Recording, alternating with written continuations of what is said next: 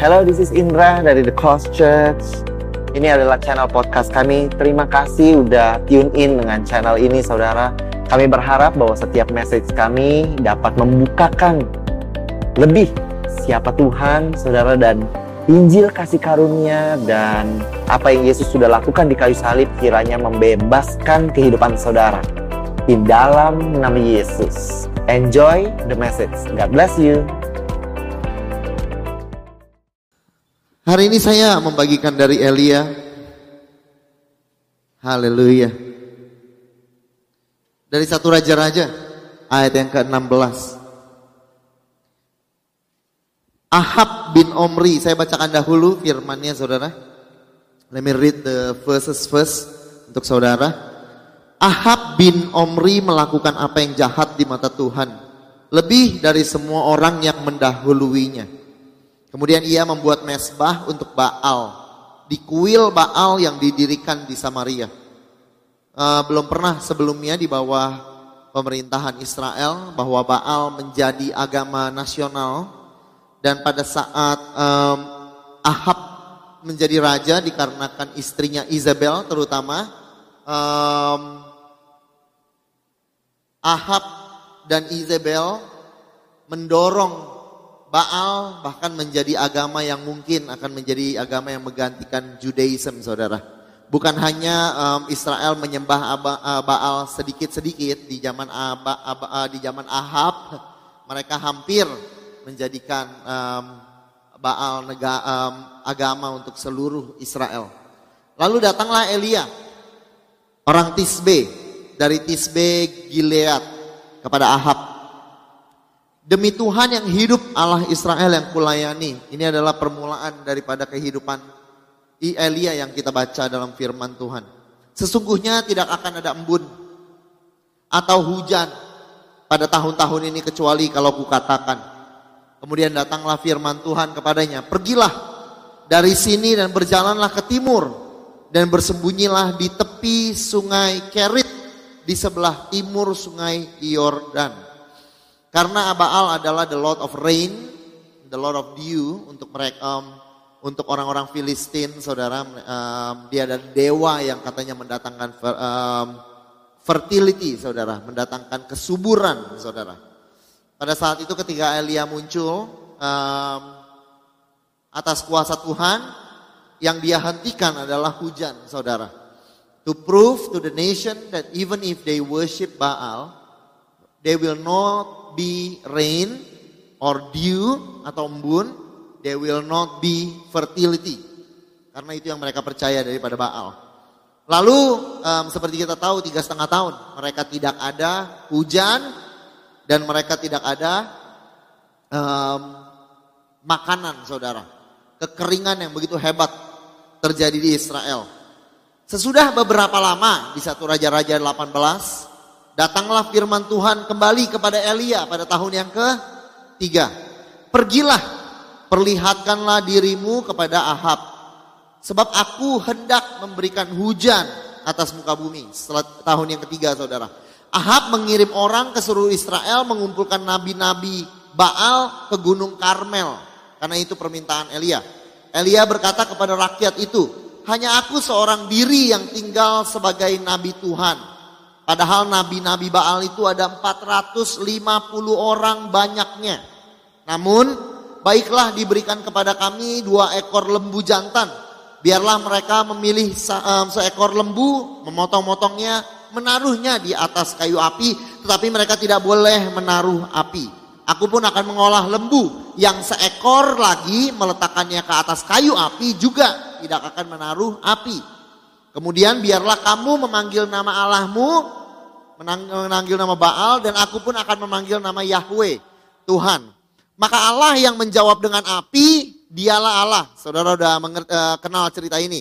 Seluruh rakyat menyahut, baiklah demikian. Saudara sekontes akan Elia dengan 450 um, Nabi Baal. Barang siapa yang bisa menurunkan api daripada langit, itu Allahnya adalah um, Tuhan yang sesungguhnya.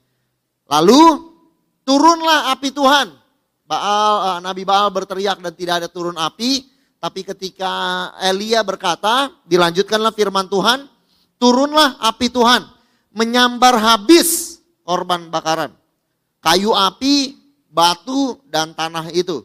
Bahkan air yang di dalam parit pun habis dijilatnya. Ketika seluruh rakyat melihat kejadian itu, sujudlah mereka serta mereka berkata, Tuhan dialah Allah. Tuhan dialah Allah. Kata Elia kepada mereka, tangkaplah nabi-nabi Baal itu. Seorang pun dari mereka tidak boleh luput. So there's a revival di bangsa Israel. Orang-orang Israel berteriak ketika mereka melihat ini terjadi, dia berkata, mereka berkata bahwa sungguh Tuhan adalah Allah. So the Lord is God. Amen. Berlanjutlah ceritanya, berkata Elia kepada Ahab, pergilah makan dan minum sebab bunyi derau hujan sudah eh, kedengaran. Segenap mata lagi langit menjadi kelam oleh awan badai lalu turunlah hujan yang lebat. Lalu dia turunkan hujan kembali saudara. Ahab naik kereta lalu pergi ke Israel tempat mereka berada.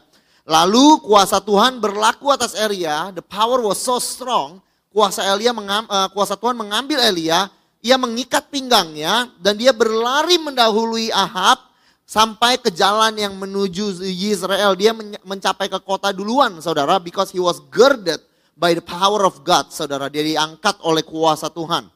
Amen. So if we depend on the power of the Lord, amen. Oleh karena itu Tuhan berkata, do not depend on horses or chariots. Because when you depend on the power of the Lord, saudara, there will be time that you experience bahwa you are faster than any others yang mempunyai their practical solution, yang memiliki their practical strength and science. But saudara, the power of the Lord girded Elijah and to go faster untuk mencapai tujuan itu. Sampai di situ dia mendengar Ahab dan mendengar istrinya. So istrinya Isabel adalah yang membawakan terutama Baal, saudara, ke uh, negeri Israel pada saat itu. Dia mendengar perkataan Isabel bahwa Isabel ingin membunuh dia, saudara di, di satu raja-raja yang ke-19. Ahab memberitahukan kepada Isabel, lapor dulu kepada istri, saudara, yang dilakukan Elia. Perihal Elia membunuh semua nabi itu dengan pedang. Oleh karena itu, wife, it is very important for you to be strong in the Lord. Amen. It is very strong. You play a very key role. Kalau saudara lihat di dalam kejadian, saudara dari kejadian, Adam pertama yang memakan buah itu adalah Hawa, saudara. Lalu dia memberikan kepada Adam. It is obvious bahwa Adam juga lemah, saudara. Karena dia menerima without second thought.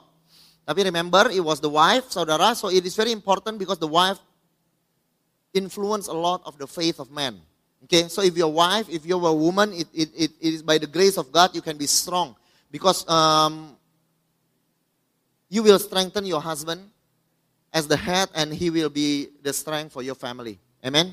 So it is not only because the, uh, the husband is the, the leader, and then you let the husband lead in faith without your support. Your support is greatly important. Kalau saudara ingat di pada kejadian Abraham, juga saudara um, istrinya saudara Sarai yang pada saat itu dia bilang kamu aja yang ambil Hagar. Because of the weakness juga pada Sarai pada saat itu, and Abraham undoubted saudara bahwa dia juga weak saudara. Tapi saudara the wife juga pada saat itu did not support uh, pada saat itu ada waktu kelemahan dan dia uh, berkata kepada Abraham. Dan di sini juga kalau kita lihat Ahab are greatly influenced by Isabel. So I want to talk to you wives and uh, women. That's why you it's very important for you to be strong because as you you become the pillar, saudara, for your husband's life. Amen. But still, the responsibility lies on the husband for the lead. Amen. Karena sebelum Adam jatuh, the world are not cursed. Tapi ketika Adam makan, then the Lord um, enter dan Tuhan berkata, why did you eat? Dia berkata kepada Adam. So Adam uh, lead the family, but still uh, we need the support of the woman. And all the women say, Amen. Amen. Yang amin malah kok Isaac ya, the man. Amen. Maka takutlah ia ketika uh, uh, oh apa yang dikatakan Isabel, sorry tadi um, um, uh, intermezzo. Isabel menyuruh seorang suruhan mengatakan kepada Elia, beginilah kiranya para Allah menghukum aku. Bahkan lebih lagi. Pada waktu itu jika jikalau besok kira-kira pada waktu ini dalam 24 jam berarti kalau aku tidak membuat nyawamu sama seperti seorang daripada mereka yaitu nabi-nabi Baal. Kalau aku nggak bunuh kamu seperti kamu bunuh mereka. Pada dasarnya seperti itu. Lalu kaburlah Elia. Takutlah Elia. Lalu Elia bangkit. Elia pergi menyelamatkan nyawanya. Setelah sampai ke Bersheba yang termasuk di wilayah Yehuda, ia meninggalkan bujangnya di sana, dia tinggalkan hambanya, tetapi ia sendiri dia masuk ke padang gurun. Sehari perjalanan jauhnya. Lalu dia duduk di bawah pohon arar. Kemudian ia ingin mati. Katanya, cukuplah itu. Sekarang ya Tuhan, ambillah nyawaku. Sebab aku ini tidak lebih baik daripada nenek moyangku. Lot dia begitu lelah dan begitu capek dia berkata dan dia berdoa Tuhan take my life. Uh, we thank God kalau Tuhan sometimes saudara um, kadang-kadang kita merasa doa kita dijawab but the Lord knows better saudara. Amen. Di satu raja-raja yang ke-17 saudara kalau kita perhatikan kehidupan Elijah. Elijah is a, a man of faith.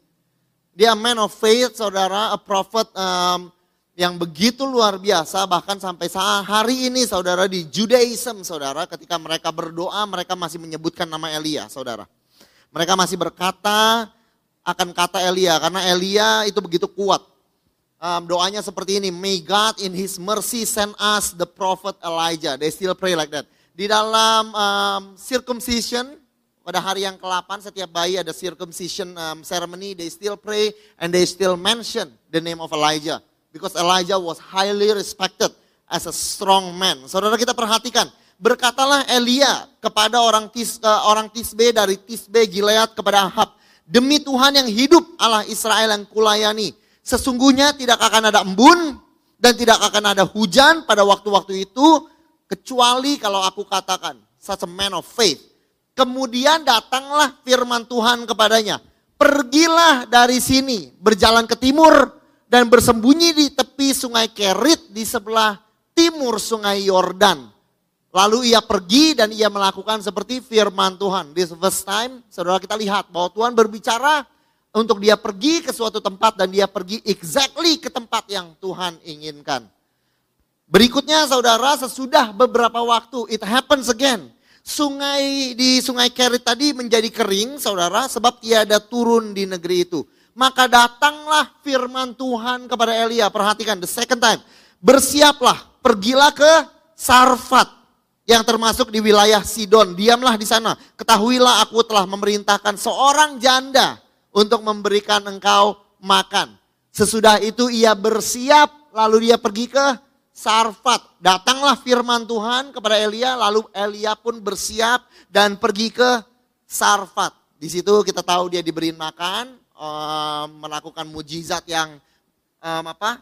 Yang uh, minyak tidak pernah berhenti itu sehingga mereka dapat membuat banyak makanan. Maka dalam segenap segenap mata, eh sorry, sesudah beberapa lama lagi datanglah firman Tuhan kepada Elia. Saudara perhatikan. Dan dia berkata demikian pada tahun yang ketiga. Pergilah, perlihatkanlah dirimu kepada Ahab. Sebab aku hendak memberi hujan ke atas bumi, ini. Lalu pergilah Elia memperlihatkan dirinya kepada Ahab ketiga kali saudara. Lalu yang terakhir setelah uh, ketika hujan sudah mau turun, tadi kita baca dalam segenap dalam sekejap mata langit menjadi kelam oleh awan badai. Lalu turunlah hujan yang hebat. Halo? Ahab naik ke kereta, lalu dia pergi ke Israel. Tetapi kuasa Tuhan Next. Yang berlaku atas area. Ia mengikat pinggangnya dan dia berlari mendahului Ahab. Saudara perhatikan. Next. Um, this is the movement of Elijah. Sampai saat ini, sampai ayat ini, this is how Elijah moved. Firman Tuhan berkata, datanglah firman Tuhan. Lalu apa yang Elia lakukan? Dia pergi ke Kerit. Karena ada datang firman Tuhan. Datang kembali firman Tuhan, maka Elia pergi ke Sarfat. Datang kembali firman Tuhan, maka dia pergi ke Ahab seperti yang diperintahkan Tuhan. Bahkan yang terakhir sebelum firman Tuhan uh, berkata makan kuasa Tuhan yang mengikat dia. Maka dia pun pergi ke Israel, saudara. The movement of Elijah are controlled by the word of the Lord. And he is so strong in faith. Dia begitu kuat di dalam imannya. Yang dia lakukan, he always follow. He has strength. He listened to the Lord and he obeyed the Lord. Oleh karena itu saudara, he's a man that is highly regarded in Israel. One of the prophet yang melakukan mujizat terbanyak. One of the prophet yang melakukan mujizat terbanyak di dalam firman Tuhan adalah Elijah. Kalau firman Tuhan berkata terbagi dari the law and the prophet. The law direpresent oleh Musa. The prophet di, direpresent oleh Elijah. Oleh karena itu ketika Yesus ada di Mount Transfiguration, dia bertemu dengan Musa dan Elijah. But but the Lord says, listen to my son. He's greater than the law, he's greater than the prophet. Tapi Elijah was so great, he represent the prophet. Tapi saudara kalau ketika kita lihat, ketika Ahab, dia menguping, Ahab memberitahukan kepada Isabel. Segala sesuatu yang dilakukan Elia. Dan perihal Elia membunuh sebuah nabi itu dengan pedang. Maka Isabel pun menyuruh seorang suruhan mengatakan kepada Elia, Beginilah kiranya para, para Allah menghukum aku. Bahkan lebih lagi pada waktu itu, jikalau besok pada waktu ini aku nggak membuat nyawamu sama seperti nyawa salah seorang dari mereka. Maka takutlah Elia. Lalu berang, lalu dia bangkit dan dia pergi menyelamatkan nyawanya. Sampai ke Beersheba yang termasuk di wilayah Yehuda, ia tinggalkan bujangnya di sana. Ia sendiri masuk ke padang gurun sehari perjalanan jauhnya. Duduk di bawah sebuah pohon arar, ia ingin mati. Dia berkata, cukuplah sekarang ya Tuhan, ambillah nyawaku. Aku nggak lebih baik daripada nenek moyangku. Can I, um, can I ask for your help? Thank you. Saudara perhatikan, next. This is, this was Elijah. Datanglah firman Tuhan dan dia pindah ke Perit. The movement of Elijah was controlled, was propelled, was blessed by God. In the days of his strength. Next. Tapi saudara pertama kalinya dia pindah ketika dia dengar Ahab dan dia uh, berbicara dengan uh, dengan Isabel. Dia mendengar bahwa dia ingin dibunuh. Maka takutlah ia dan dia pergi ke padang gurun. Even the most obedient, even the one who has most most strength, kekuatan yang begitu kuat, he fell. Dia jatuh dalam ketakutan. So he was afraid dan dia jatuh. Dia nggak move lagi in faith because of the word of God. He moved by his fear. Sometimes saudara, Seseorang bisa lemah, you might be weak, not because you are weak, but because you have been strong and you are forced to be strong for so long. Untuk tiga setengah tahun, there is almost no one yang berdiri di bersama-sama dengan Elia. It's almost that he had to fight this alone. Dan saudara, it is okay sering kali ketika kita menghadapi satu masalah and we are strong and we can face it. Oh, with this financial condition, I can face it. And then the Lord helps you, yes. And then with this health of my parents, I can, I can, I can face it. And then you feel, and then you, you obey God, and and you come to church and you receive, and you are strong. But you have been forced to be strong for so long. Until one day, Elia begitu kuat, begitu kuat. What do you want me to do? I do. Dia bilang sama Tuhan. You want me to be in the cave? I go. You want me to move to Sarfat? I go. Whatever you want me to do, I do. Tapi habis satu saat, dia udah gak kuat lagi. After about three and a half years, about three years, sorry, it was enough. Maka takutlah dia dan dia pergi saudara dan dia lari saudara. Ah, some of your husband here, fathers, uh, you carry the stress of your work. At work you have to be strong. You try to be. In ministry or you're still ministering and you try to be strong. You try to provide and you try to be strong for your family. Nah, and then somehow ada one more demand yang datang ke dalam kehidupan saudara, tuntutan yang datang kepada kehidupan saudara, maybe it is in the family or in finance or whatever it is. He just at a breaking point. Just enough. I can't have it anymore. And the Lord understand. It happened to Elijah, one of the strongest prophet in the Old Testament. This is written for our benefit. Maka takutlah ia. Lalu ia bangkit dan pergi menyelamatkan nyawanya. Sampai ke Beersheba dia termasuk di wilayah Yehuda. Ia meninggalkan bujangnya di sana tapi ia sendiri masuk ke padang gurun. Sehari perjalanan jauhnya. Lalu dia duduk di bawah sebuah pohon arar. Dia lari jauh sekali saudara. Sampai dia tinggalkan bujangnya. Uh, pada umumnya a prophet memiliki bujang. Musa punya Yosua, saudara. Saudara lihat Elijah juga memiliki uh, ada hambanya ya. Ketika dia meninggalkan bujangnya, it means that is all. This is the days of my ministry is done. I'm done. Oke lalu dia pergi lalu dia kabur ya. Now, Tuhan tanya sama dia waktu dia di, uh, di atas pohon uh, di atas pohon uh, dia bukan ada di atas pohon, saudara. Dia belum nggak ada kekuatan dia ada di atas pohon. Tuhan tanya, "Kenapa Elia? Kamu ngapain di sini?" Saudara remember that. Lalu Elia jawab begini, jawabnya, "Aku bekerja segiat-giatnya bagi Tuhan, Allah semesta alam." Karena apa?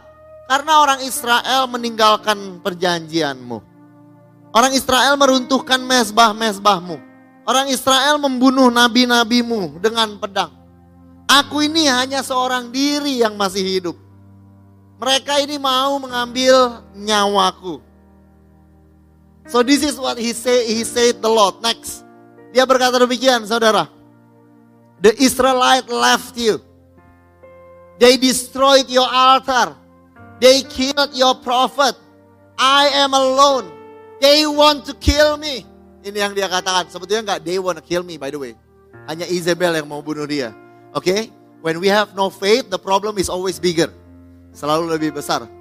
Saudara, tapi saudara sampai saat ini bukan bukan setelah ini, bahkan sampai saat ini saudara tahukah bahwa Elia sudah melakukan mujizat apa saja? Next. Dia sudah stop the rain. Dia pernah stop the rain.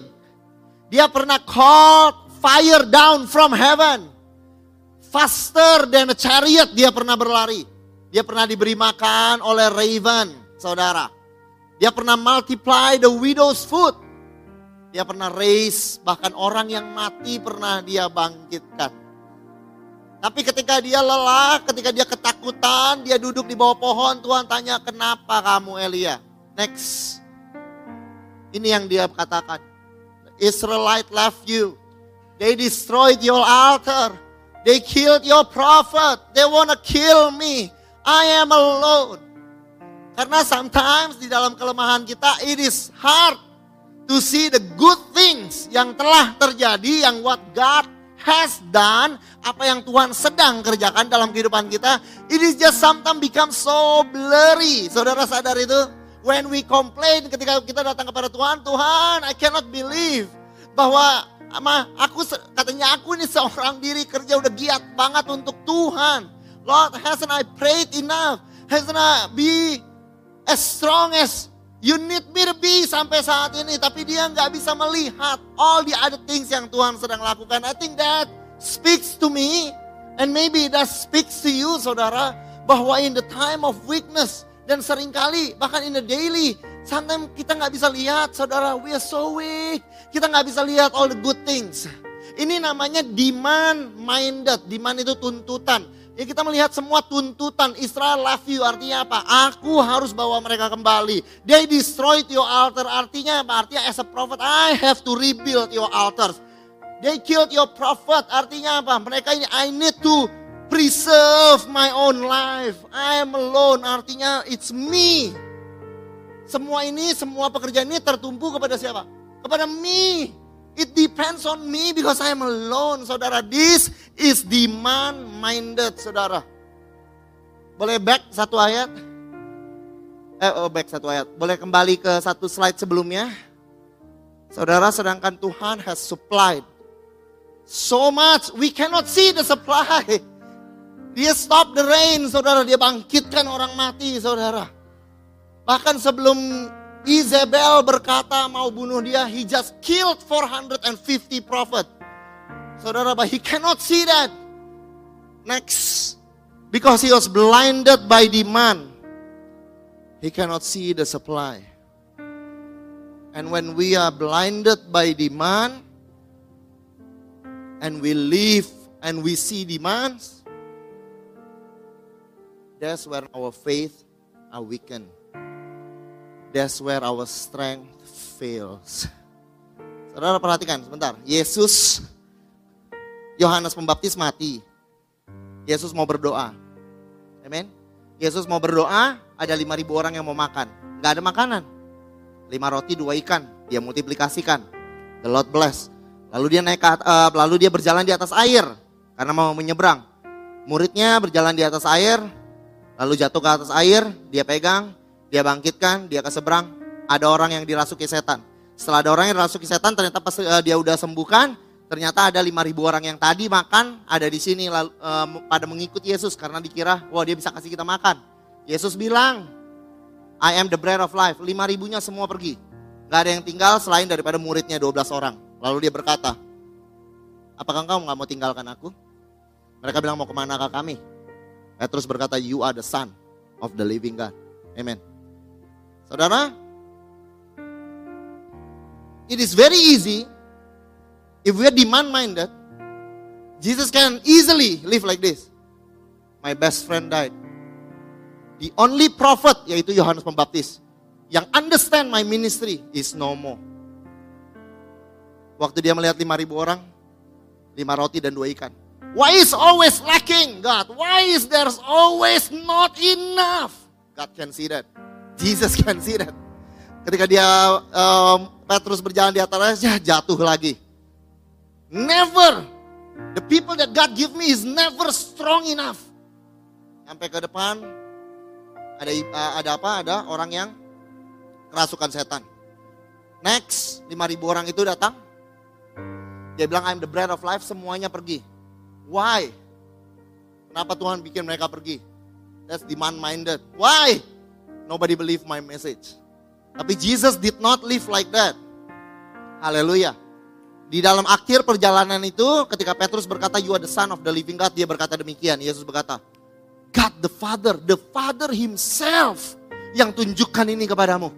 He take joy in that one thing. He took joy dalam lima roti dan dua ikan. He took the leg and he can see providence, saudara. And if we want to live in strength, saudara, it's time for us to stop keep looking at the demand, at the problems, and start looking at the power of God and at the supply. Bolehkah kita beri kemuliaan kepada Tuhan? Because when we start receiving supply, then we are strong, and you are glory to glory to glory, then we grow. But saudara untuk Elia, it is understandable. Karena dia bekerja dan dia bekerja dan dia bekerja. Firman Tuhan berkata, aku bekerja segiat-giatnya bagi Tuhan. Allah semesta alam, karena orang Israel meninggalkan perjanjianmu. Meruntuhkan mesbahmu. Membunuh nabi-nabimu. Hanya aku seorang diri yang masih hidup. Dan mereka ingin membunuh. Eh sorry, salah ayatnya. Di satu Raja-Raja 19 ayat yang keempat. I'm sorry udah semangat ya ternyata salah ya. Haleluya. Ia sendiri masuk ke padang gurun. Sehari perjalanan jauhnya ia duduk di bawah pohon arar. Tadi kita baca kemudian ia ingin mati. Katanya cukuplah itu sekarang ya Tuhan ambillah nyawaku. Sebab aku gak lebih baik daripada nenek moyangku. Dia bilang Tuhan ambillah nyawaku. I'm exhausted, I rather die. I just want to stop. Nah, some of you here, you just want to stop. Maybe you don't want, you don't feel like dying, tapi you just want to stop. It's tiring. You just, I just need break. Tapi untuk Elia, dia bilang Tuhan ambillah nyawaku. I'm so tired. Tapi you know what? Ketika Tuhan melihat orang yang kecapean, God understands. Tuhan mengerti kelelahan seperti itu saudara. Tuhan lihat itu. Dan you are not alone. Saudara kalau saudara ingat Musa pernah berbicara demikian. Aku seorang diri tidak dapat memikul tanggung jawab atas seluruh bangsa ini. Terlalu berat bagiku. Jikalau engkau berlaku demikian bagiku sebaiknya engkau membunuh aku saja. Siapa di sini yang pernah berdoa gitu sama Tuhan? Tuhan kalau kayak begini beratnya kamu bunuh aja aku. You just kill me. Didoakan satu anak sembuh. Kita berdoa, you had faith. Satu anak sembuh, problem lain muncul. Dan the other kids. And then the, the other kids got healed and then your parent went into hospital after that, and then your finance, and then like it's just never ending problem. Musa bilang, you just kill me. Yunus berkata, segera sesudah matahari terbit, maka atas penentuan Allah bertiuplah angin timur yang panas terik sehingga sinar matahari menyakiti kepala Yunus. Rebahlah ia lesu dan dia berharap supaya mati. Dia berkata lebih baik aku mati daripada hidup. Yunus juga udah mau mati saudara. Next. Saudara kita lihat Yeremia berkata, terkutuklah hari ketika aku dilahirkan. Biarlah jangan diber, diberkati hari ibuku melahirkan aku. No more birthday please. Dia bilang not no more birthday celebration. Okay, it's not celebration, it is curse that I was born. Dia berkata begitu. Elia tadi kita baca, cukup Tuhan ambillah nyawaku sebab aku ini nggak lebih baik daripada nenek moyangku. It's enough. Saudara God sudah melihat banyak hambanya dan sudah terbiasa melihat hambanya kelelahan. We are in a great company if you feel tired. If you sometimes feel that you like giving up, then you're like Moses. And you, if you feel sometimes, wow, this is too much for me. And you just like Jonah. Kalau saudara berasa, I cannot do this anymore, then maybe you just like Elijah. And do not be too harsh on yourself. Jangan jangan memukuli diri saudara. Karena ketika Tuhan melihat Musa, Tuhan tetap melihat seorang pemimpin yang hebat. Ketika Tuhan melihat Yunus, dia tetap melihat nabi yang akan dia kirim ke Ninive. Ketika dia melihat Elia, he so gold. Dia melihat bahwa Elia adalah Saudara Elia minta mati saudara. Tapi Elia adalah satu daripada dua pribadi di Alkitab. Di dalam perjanjian lama yang tidak mati kan. Dia diangkat ke surga. So it's good that the Lord sometimes do not listen. Dia nggak dengarkan. Kalau pada saat itu Elia bilang, Tuhan ambillah nyawaku. Lalu dia mati di bawah pohon arar. Ceritanya selesai seperti itu. It's not really good. But sometimes we do that. We pray things that we do not understand. But Tuhan melihat itu. And you are in a great company. Come to me, kata Yesus, all you who are tired and heavy laden. And I will throw you away. I cannot use all the tired. No, no, no, no, no. I cannot use if you're tired, you're not good. Tuhan bilang, come to me all you who are tired and heavy laden. I, I will give you rest. Aku yang akan berikan kamu istirahat. Sesudah itu ia berbaring dan dia tidur di bawah pohon arar. See what the Lord is doing. Apa yang Tuhan lakukan. Seorang malaikat menyentuh dia dan berkata, bangunlah, makanlah. Ketika ia melihat sekitarnya ada ada roti bakar, ada toast, ah, ada toast, oke? Okay? Sebuah kendi berisi air. Lalu ia makan dan dia minum. Kemudian dia berbaring. Ada malaikat bilang, malaikat bangunin dia dan kasih makan. An angel fed him. Saudara kalau ingat waktu dia di zaman waktu dia masih kuat imannya, next. Engkau dapat minum dari sungai itu burung-burung gagak, ravens telah aku perintahkan untuk memberi engkau makan. Jadi dia pernah makan dari burung gagak. Next, di zaman dia masih kuat saudara, beginilah firman Tuhan. Tepung dan tempayan itu tidak akan habis. Perempuan itu dia dan anaknya perempuan itu mendapat makan beberapa waktu lamanya. Elia dikasih makan oleh seorang widow yang kekurangan. The Lord fed him.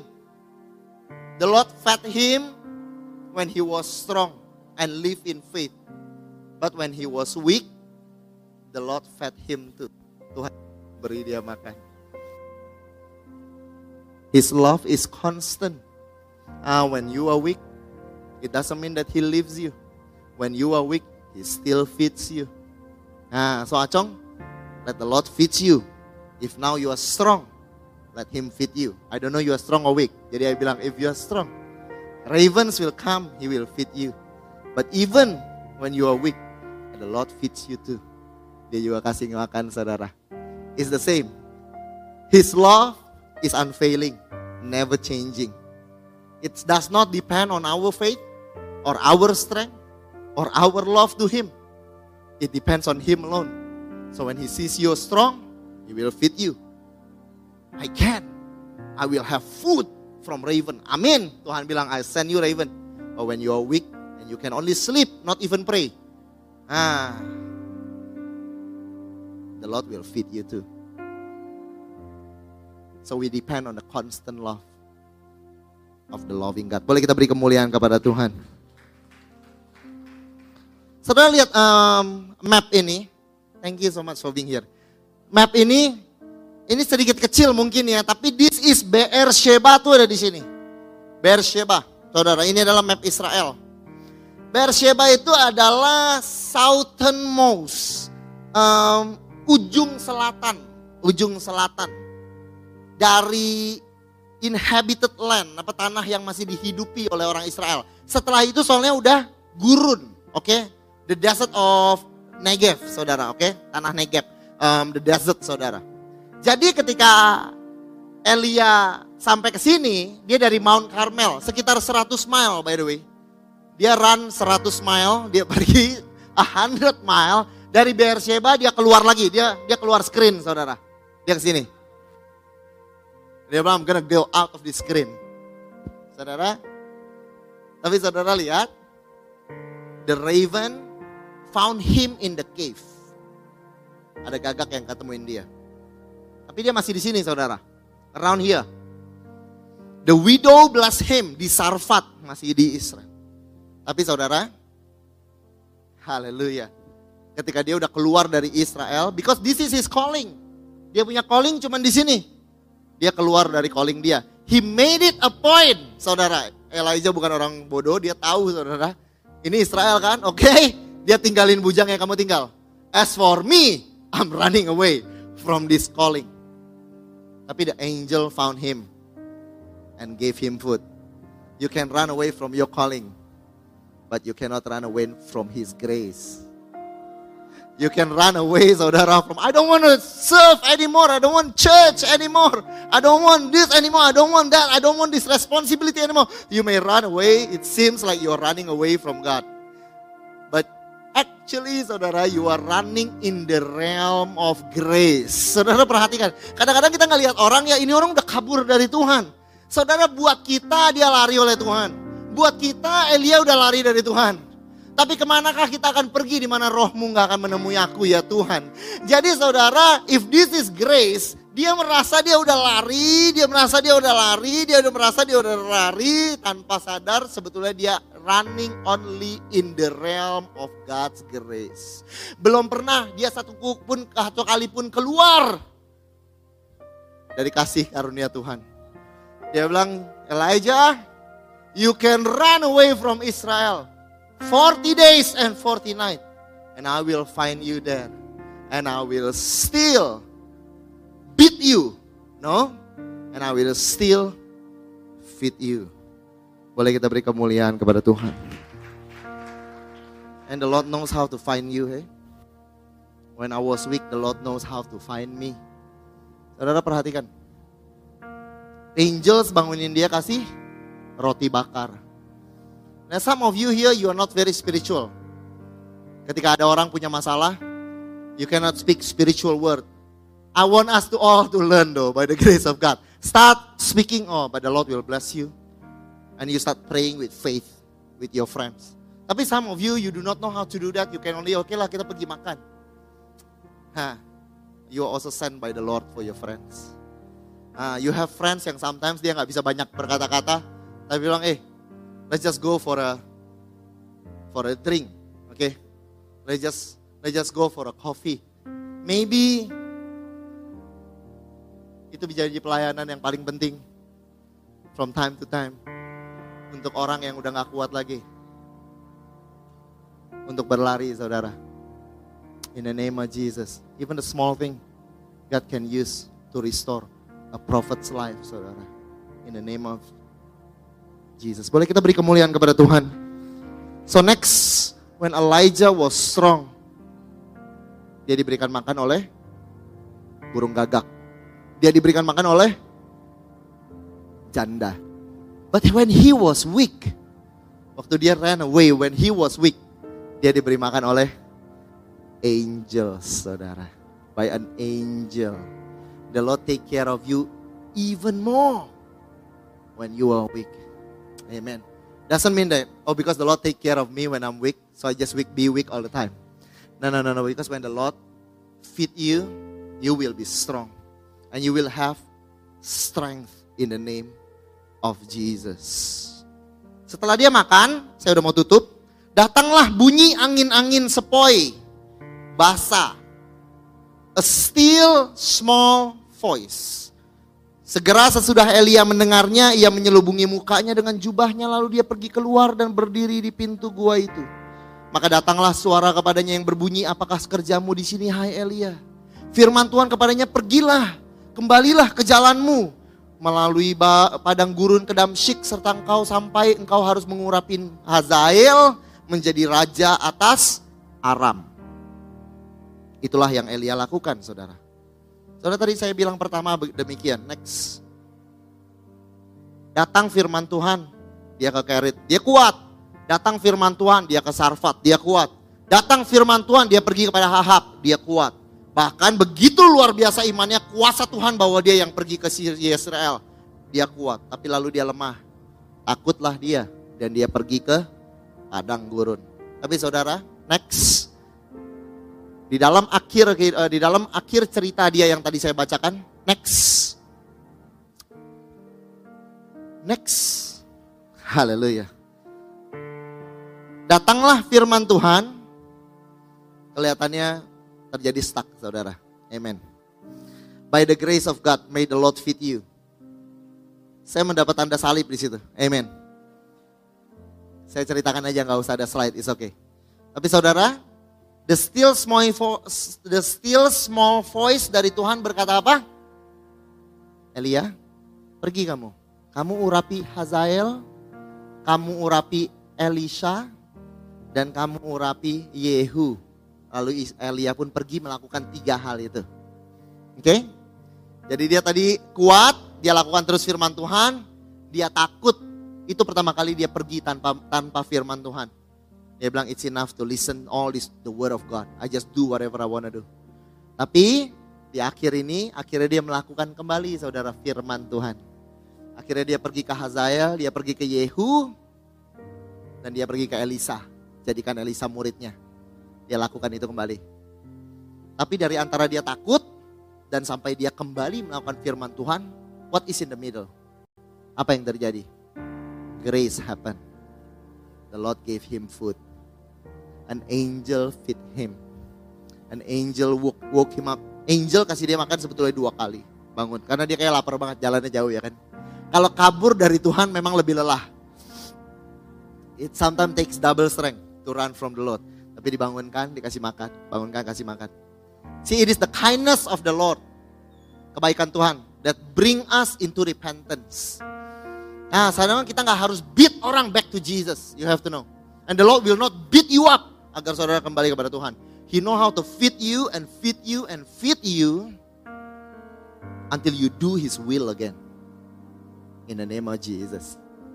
He knows how to take care of your soul, Achong to give you strength. Amen. He's an amazing man of God. So much responsibilities.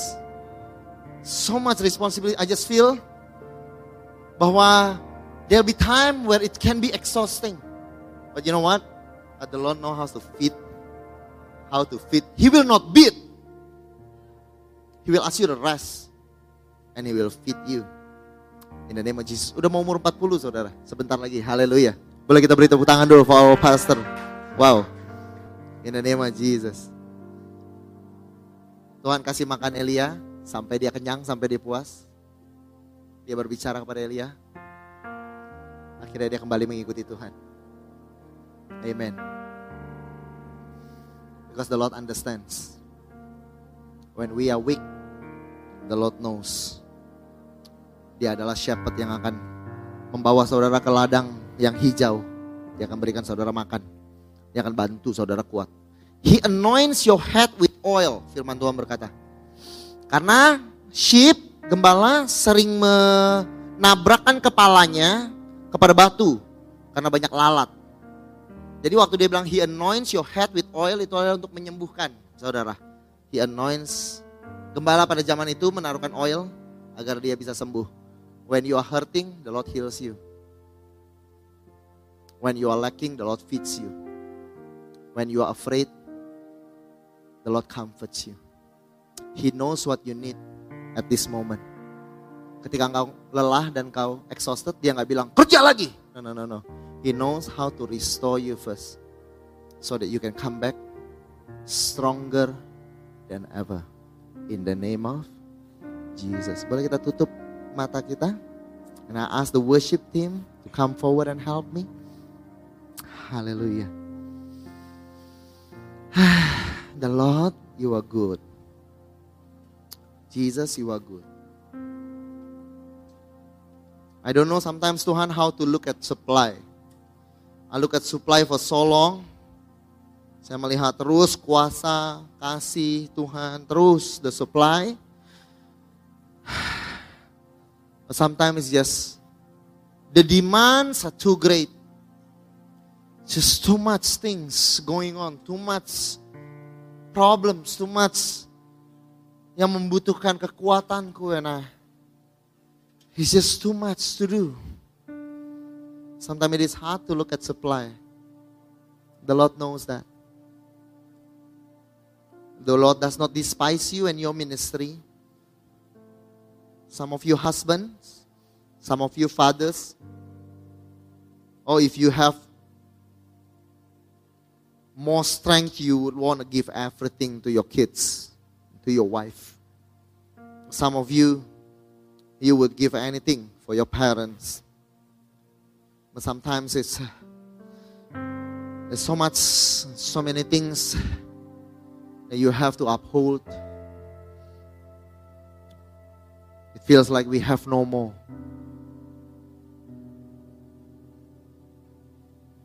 Today, you can just sit and sleep.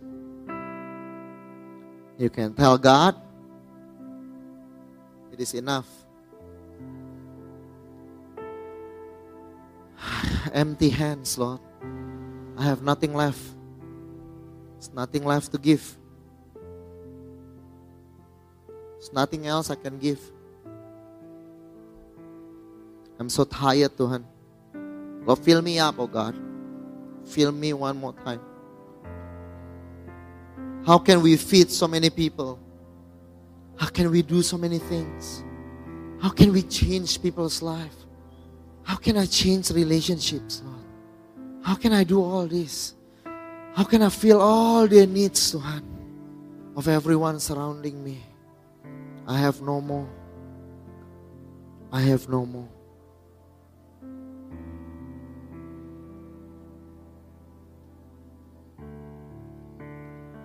So rest. Let Him feed you. There are times that you have to stop to feed others. Now you need to feed yourself. Let God feed you. Biar Tuhan memberi kau makan. And renew your strength so that you can fly on eagle's wing.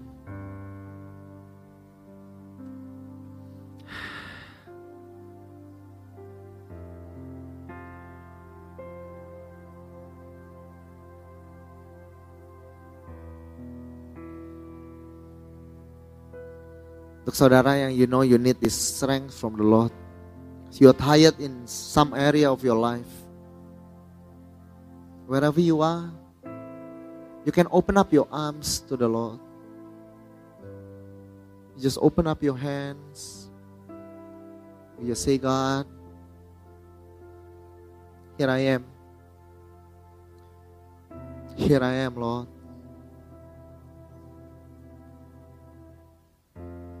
I pray for the God's strength to fill you up, new wisdom to fill you up, new strength to fill you up, new life so that you can be joyful again.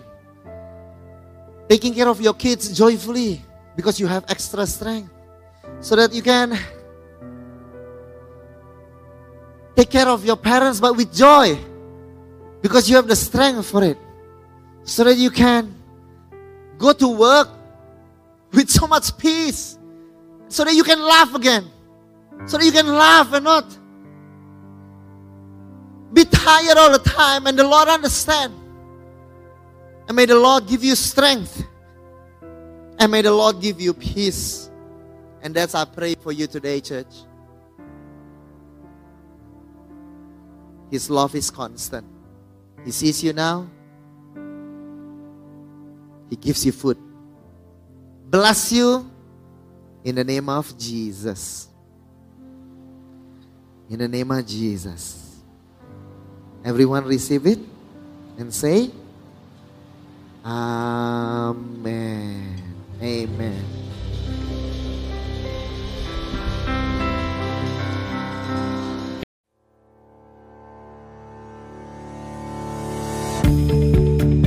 Terima kasih lagi sudah mendengarkan episode ini saudara dari podcast ini. Thank you so much saudara.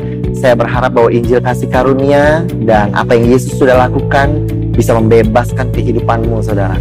Kalau saudara diberkati, saya mengundang saudara untuk share saudara um, sermon ini baik secara pribadi pada your friends and your family saudara atau you can screenshot dan kau bisa bagikan kepada sosial media saudara dan jadilah terang saudara. I hope um, message ini melalui saudara bisa memberkati lebih banyak orang lagi.